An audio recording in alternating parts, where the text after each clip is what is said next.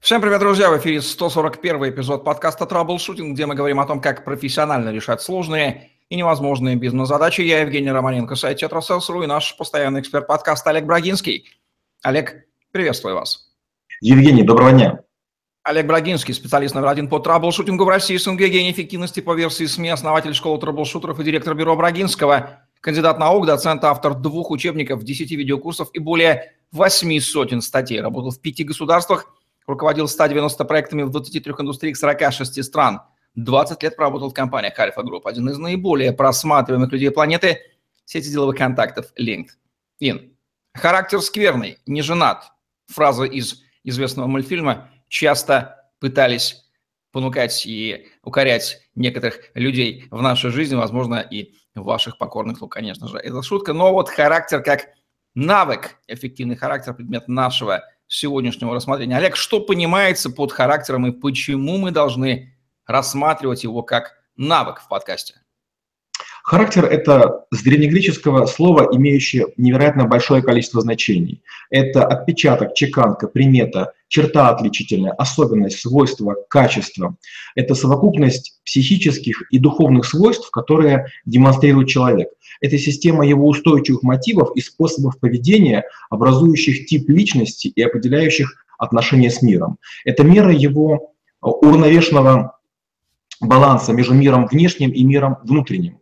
Это отчетливо выраженная определенность типичного поведения. Когда говорят о характере, то обычно говорят о совокупности качеств и свойств личности, которые накладывают естественную печать на все, что делает человек, на его проявление и деяние. Черты характера – это как раз те существенные качества человека, которые определяют его образ жизни и поведение. Статику характера определяет тип нервной деятельности, а динамику – окружающая среда.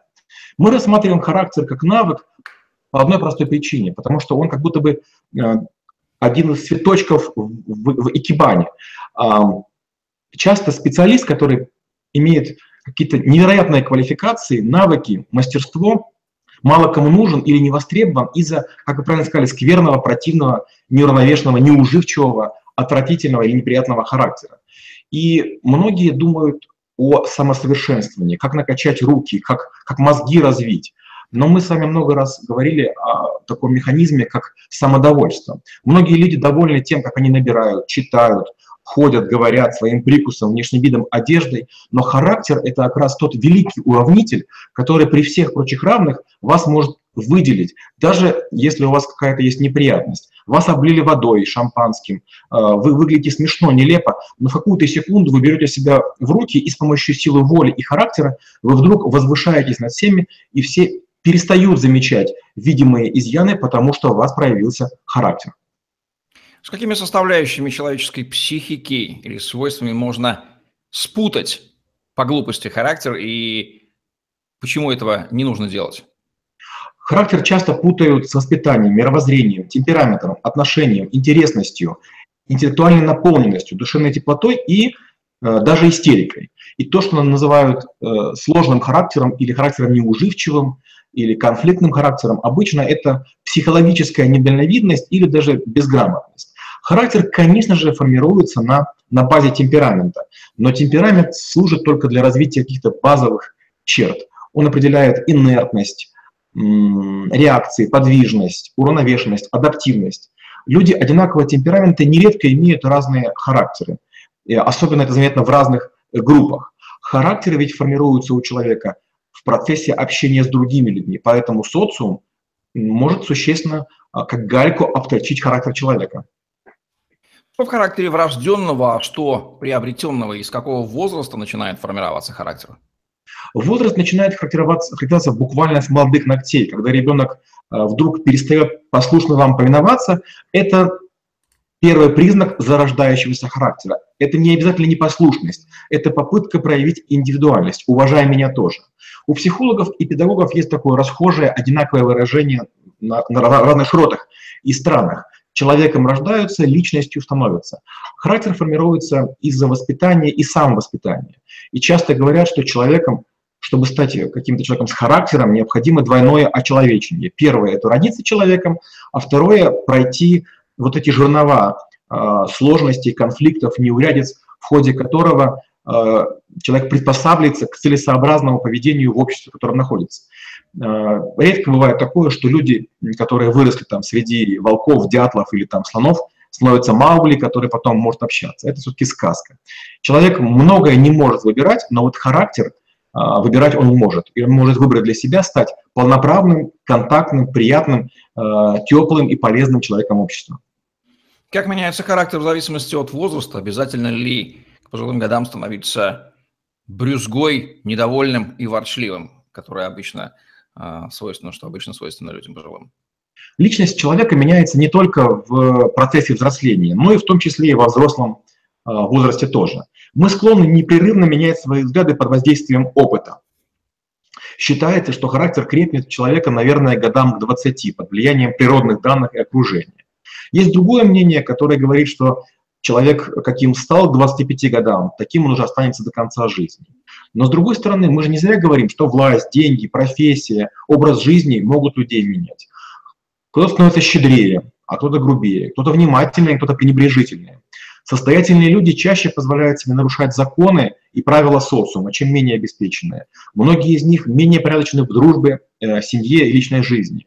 Кто-то мог обжечься, оступиться, обанкротиться и не желает повтора, поэтому включает специальные защитные механизмы, перестраховки, дистанцирования. И когда такого упрекают в негативе, он может сказать, например, такие фразы: «Учителя были хорошие», или «Жизнь научила», или «Жить захочешь, не так раскорячишься». Какой глагол лучше всего описывает процесс формирования характера? Вот я уже один сказал. Характер формируется, воспитывается, приобретается или, может быть, что-то иное? Мне кажется, что один из лучших глаголов – это «закалять». Вот когда закаляют сталь, она проходит такой этап, в котором становится хрупкая, но обладает колоссальной режущей силой. Потом с ней работают, она становится более пластичной. Вот я наблюдал этот процесс в городе Златоуст, как делают ножи, как делают клинки, это невероятно. С металлом как с тестом обращаются, но в конце концов мы получаем и идеальную режущую кромку, и невероятно крепкую сталь, которая не бьется от удара. Почему-то мне вот кажется, что закаливание, скручиванием, смешиванием водой и огнем это похоже на как закаляется характер. Можно ли в характере выделить некие составляющие, компоненты? Если да, то какие это компоненты? Ну, давайте перечислим черты личности, входящие в характер человека. Это те свойства личности, которые определяют поступки в выборе целей деятельности, более или менее трудных. Здесь проявляются рациональность, расчетливость или противоположное качество. В структуру характера я бы включил черты, относящиеся к достижению поставленных рубежей. Это настойчивость, целеустремленность, последовательность. И тут характер сближается с волей человека.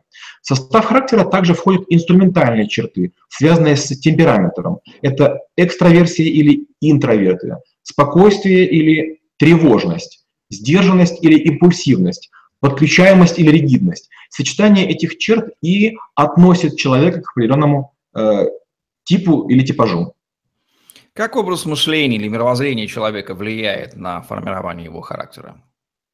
Роль образа мышления в формировании характера невероятно велика, вы абсолютно правы, затронув этот вопрос. Если человек себе все прощает, оправдывает свои поступки, винит окружающих и обстоятельства, то он становится таким песклявым, жалобным, плаксивым и ничтожным. Иное дело, если человек считает себя вершителем собственной судьбы, готов брать на себя ответственность и уверен, что его усилия позволят ему любые проблемы перетереть в муку. У такого человека формируется стальной каркас на фундаменте из выдержки. И есть такая даже шутка, поздравление для мужчин-именинников. Она звучит примерно так. «Не стареет душой, у кого стержень большой». Какими ежедневными действиями и практиками закаляется характер? Формирование и развитие характера зависит от воспитательных воздействий и усилий собственного носителя. Это физическое и трудовое воспитание, морально-нравственное воспитание, воспитание в процессе обучения, и даже есть такой термин «шедоинг». «Шедоинг» — это когда ты становишься тенью другого человека. Это обучение с помощью личного примера, как делал Сократ. Это через воспитание привычек, когда у вас вырабатывается какой-то ритуал. Это самовоспитание и, безусловно, саморазвитие. Очевидно, что носитель характера человек и социум окруженный, поэтому и сам он, и те, кто его окружает, влияет на его характер. Давайте рассмотрим роли обоих. Для начала роль самого носителя, насколько он активно влияет или он как-то пассивная деревяшка, которая плывет по течению и лишь смотрит, как на него влияют волны, куда это его несет. Такая, в общем, у вас была фраза пронзительная, социумом окруженный. Украду, пожалуй, красивая фраза. Носитель характера может себя отражать либо с победителем, либо с жертвой, борцом или зрителем, лидером или ведомым. Язык внутреннего самообращения начинает корректировать характер немедленно и чутко подстраивается под лень, ложь, трусость или храбрость, гордость и заботу, отвагу. Способ самопостановки вопросов определяет категоричность ответов и задает команду на агрессивное выполнение или спускание на тормозах, то, о чем вы говорите, щепка плывущая, ничтожная щепка, плывущая по штормящей воде. Носитель может активно вмешиваться и модифицировать свой характер в порыве самосовершенствования или безвольно смотреть, как волны океана жизни размывают хлипкое сооружение из песчинок его ничтожных страданий. Мой внутренний экономист не отказывает себе в удовольствии расщепить, опять же про щепки, окружающий носителя характера социум на методологических индивидов, ибо конкретные люди окружают. Так вот, какая роль третьих людей из окружающего облака социума в формировании характера нашего подопечного? Ладно, давайте подойдем к этому делу фундаментально. Людей, влияющих на формирование характера, можно разделять на круги влияния, представив человека центром мишени. В десятке находится он сам. Девятка – это родители или супруг супруга, ну, в зависимости от возраста. Восьмерка – это друзья. Семерка – это уважаемые люди. Шестерка – это руководители. Пятерка – это коллеги. Четверка, наверное, интернет. Тройка – СМИ или наоборот. Двойка – соседи и единичка – знакомые. Ролей много, и влияют они интерферированно, то есть наложением. Где-то силы складываются, и до человека доходит быстрее, а где-то силы противодействуют, и личность выбирает ничего не менять. Мы крайне социально зависимы, способны менять поведение, а как следствие и характер в угоду периферии, описанной в этой мишени. Возьмем достаточно осознанного носителя, который понимает и свою ограниченную роль, и роль влияющих. Может ли он при желании найти и осознанно выбрать нужных воздействующих, влияющих, назовем их, наставниками, менторами, прийти к ним и как-то договориться, чтобы они повлияли на него в нужную сторону? Ведь они же существуют где-то на земном шаре, он о них знает. У меня была такая ситуация, когда-то в школе мне нужен был репетитор по математике. Вернее, мне казалось, что он не нужен, а мама решила иначе. И вот первое время меня, значит, семья взрослого педагога мучила, и я там занимался их свинкой, кормил, там какие-то другие действия с ней делал. И я только с возрастом понял, и потом увидел в фильмах, на видеокассетах, что там и китайские мастера заставляют сначала своих учеников чем-то заниматься. То есть это и есть воспитание характера. Это проверка, забыл слово, намерений, силы намерений. То есть насколько сильно ты хочешь, готов ли ты к унижениям, готов ли ты к терпению. Знаете, из серии «А когда же мы будем учиться драться?» Да подожди, ты еще должен научиться там смотреть на камни. 5 главных ошибок в формировании характера, безотносительно их совершающих. Сейчас снимем ответственность как с носителя, так и с общества, в принципе, допускаемых. Как они будут звучать? Ну, первое, я, если позволите, слежу с вашей фразы. Это большое количество влияющих личностей без приоритизации и единой согласованной политики. Второе, это проецирование проблем родителей и взрослых на ребенка. Третье, ну или на личность. Третье – это доминирование воспитателей или задействование одностороннего воздействия, то есть режим широковещания. Я говорю, ты слушаешь. Четвертое – это конфликтное поведение как способ взаимодействия, то есть через колено ломать. И пятое – это инверсия ролей, когда люди играют не свои какие-то партии. Мама играет роль отца или сестра играет роль брата. Мы еще коснемся гендерных межполовых отношений, что крайне важно для нашей многострадальной страны. В частности, есть гипотеза, что огромное количество проблем связано как раз с ошибками, допускаемыми формирования характера. Вот коснемся видов деятельности. Какие виды деятельности закаляют характер действительно, без пафоса сейчас? Ну а какие расслабляют или действуют на него деструктивно? Ну или как минимум не формируют, например? Считается, что характер закаляют трудности, лишения и необходимость выбора. Вот, например, заходит ребенок в магазин и требует у мамы купить одну игрушку, а у папы вторую. И если родители борются за влияние чада, то каждый по отдельности уступит, и у малыша будет целых 2 игрушки. Через время ящик наполнится, второй, третий, а просьбы не прекратятся. И ребенку играть все время будет нечем. Если мы введем в жизнь одно простое правило, что покупаем одну игрушку в какой-то период времени, скажем, в месяц, то для многих, с одной стороны, кажется это неприемлемым, но с другой стороны, ребенок поймет рамки и ограничения, в которых ему нужно жить. Поэтому многие виды деятельности, которые ограничения накладывают, они формируют характер. Но в первую очередь, конечно, это спортивные игры, личностные и командные. Они меняют характер, они привлекают человека к подчинению. Второе – это общественно полезный труд. Подмести свою улицу или, там, не знаю, помыть пол в квартире. Это защита чести спортивной школы на каком-нибудь турнире. Это, может быть, шахматы или какой-нибудь другой интеллектуальный такой эксперимент, когда вы должны что-то отстоять. Это форма или стюардессы, или форма Курск-Суворовского училища. То есть любые ограничители, которые каким-то образом нас слегка смиряют в неконтролируемых порывах. Какие навыки из нашего с вами подкаста «Траблшутинг» лучше всего, сильнее всего влияют на формирование характера, поэтому обязательно должны быть просмотрены в первую очередь? Я отвечу из двух частей. Первое – из тех, которые мы уже записали. Я думаю, это самооценка, саморазвитие, достигаторство, личная эффективность, скоронавыки, самооборона, результативность, сила воли, конфликт, влияние. Из тех, которые мы еще запишем, это потенциал, мышление, продуктивность, настроение, негатив, личностный рост, психолингвистика, вдохновение, воображение и творчество. Мирсов, из мужчин и женщин, каковы особенности характера мужского и женского, и как одни влияют на других, в какую сторону они могут изменить? Может ли женщина под влиянием мужчины стать более мужественной, мужчина под влиянием женщины более чувственным? Какая здесь конструктив или деструктив может быть? Но опять же, если позволите, я допущу инверсию. Сначала отвечу на ваш второй вопрос. Ну, безусловно, вы меня опередили и правильно поставили вопрос. Конечно же, женщина может мужчину смягчить, а мужчина может заставить женщину быть более мужественной. Вообще же черты характера формируются по трем направлениям. Они считаются мужскими, женскими или нейтральными. Мужские – это умение рассчитывать только на себя, склонность к риску, это независимость, напористость, индивидуализм, дух соперничества, вера в себя, амбициозность и агрессивность. Женские – это умение сочувствовать, понимать окружающих, идти на компромисс, теплота, сопереживание, сострадание, привязанность. С другой стороны, падкость на похвалу, неприятие грубости, нежность, мягкость, доверчивость и верность.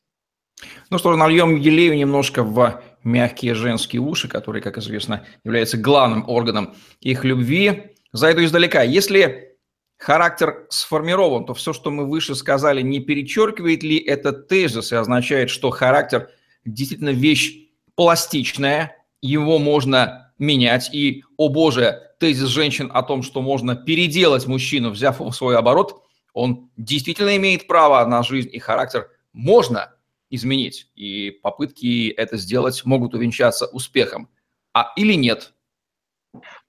Есть много исследований, которые говорят о следующем, что если женщина установила правила, то мужчина будет вынужден им следовать. Поэтому женщины, которые надеются характер мужчины изменить, они, наверное, просто не умеют этого делать. Как раз наоборот. Женщина при определенном подходе может постепенно, медленно мужчину развернуть в нужную сторону. Не зря в русском или славянском эпосе женщин называли шеей, хотя мужчина якобы голова. Якобы первенство все-таки они мудро отдают мужчинам, но все-таки голову вращает шея. А может ли сам носитель характера, осознав, что нужно кое-что подрихтовать, подправить, взять и вознамериться изменить свой характер, и насколько эти попытки будут плодны? Ну вот часто бывают фильмы, особенно про спортсменов или про каких-то людей выдающихся. Я читал пару книг «Стальная воля», например, где рассказывается о том, что в какой-то момент люди, или испытав неудачу, потрясение, или огорчившись своей посредственности, крепко взяли за себя и начали настойчиво над собой работать.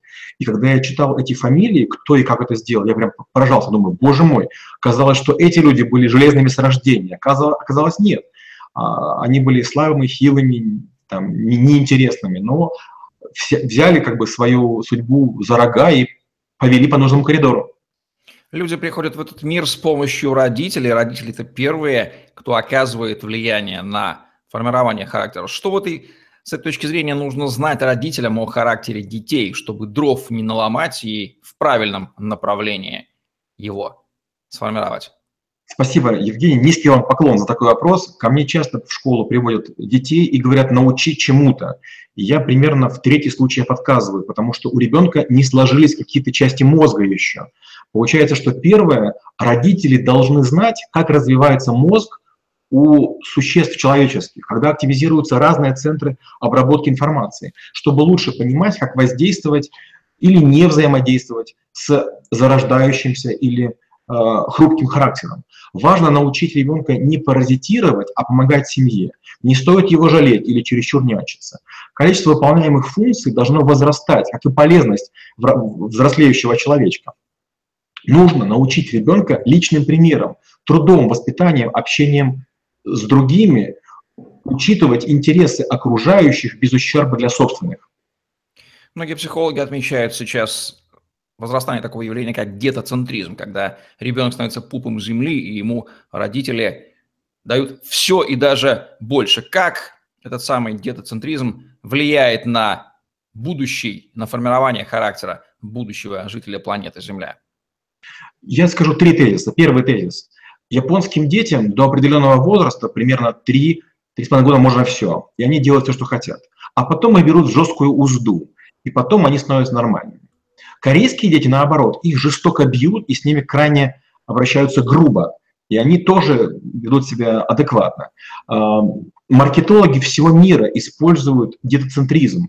И часто говорится, что надо воздействовать на детей. Иногда ребенок заставляет родителей покупать серьезные какие-то вещи, серьезно тратиться. И поэтому это такое уязвимое место. И, естественно, если родители не будут ребенка защищать, не ставить ему какие-то барьеры, фильтры, не будут его обучать, они, к сожалению, да, будут идти на поводу и будут ведомы ребенком. Как Олег Брагинский охарактеризует, прошу прощения за тавтологию, свой характер? Ну, мне несложно, я несколько раз проходил ассессмент, я помню, какие мне поставили оценки окружающие. Это аналитическая склад ума, дух соперничества, напористость, лидерство и расчет только на себя. Давайте дадим главные рекомендации по работе со своим характером, их носителем, и по работе с чужим характером, если это приходится делать, будучи третьей стороной. Давайте начнем со своего. Первое. Выясните, какой у вас характер, сами или с помощью расспросов. Второе. Решите, с кого бы вы хотели брать пример. Третье. Постройте разницу недостающих черт характера. Четвертое. Станьте требовательны и развивайте их в себе. Пятое. Ставьте цели и добивайтесь их с максимальной долей самостоятельности. Теперь по отношению к чужому характеру. Первое. Поймите, что у всех характеры разные, и другой человек не будет вашей слепой тенью. Второе. Нужно понять, какие черты у вас общие и почему, а какие не сходятся и почему. Третье. Нужно залезть в голову другому человеку и понять систему его ценностей, что обуславливает такое его поведение. Четвертое. Нужно начать мыслить из вот этой новой презумпции. То есть как будто бы я не согласен с человеком, но я считаю, что он прав. И пятое – это постоянно идти на сближение, как магниты, которые пытаются друг к другу приблизиться. Как не прослыть человеком со склочным, невыносимым характером? В первую очередь это быть уступчивым, во вторую очередь поменьше спорить, и третье – не всегда побеждать. Какую характерную вишенку нужно положить на наш торт из характера? Спасибо, Евгений, за такую возможность. Я бы хотел еще раз напомнить ту мысль, которая у нас с вами звучала. Часто люди думают, что им чего-то не хватает. Денег, знакомых, связей, ума. Они учатся чему-то. Но есть еще и характер. Иногда взгляд человека, иногда его осанка, иногда его поведение, достоинство или другие демонстрируемые черты, которые он в себе воспитал, сам или с помощью других, вдруг прокладывает ему красную дорожку к желанному пьедесталу. Вот мы с Евгением пожелаем вам гладкой дорожки к желанному пьедесталу. Ну что же, много субстанций, веществ и свойств у явлений и феноменов, и характер одной из них, поэтому характер вам в помощь, как ресурсы, как навык. Вот такая вот мысль звучит от Олега Брагинского в подкасте «Траблшутинг», где мы говорим о том, как профессионально решать сложные и невозможные бизнес-задачи. Ставьте лайк, подписывайтесь на YouTube-канал, загляните в другие выпуски подкаста «Траблшутинг», там множество интересных навыков, пригодных в бизнесе. Жизнь от Олега Брагинского. И помните, что если вы смотрите это видео, то их записано гораздо больше.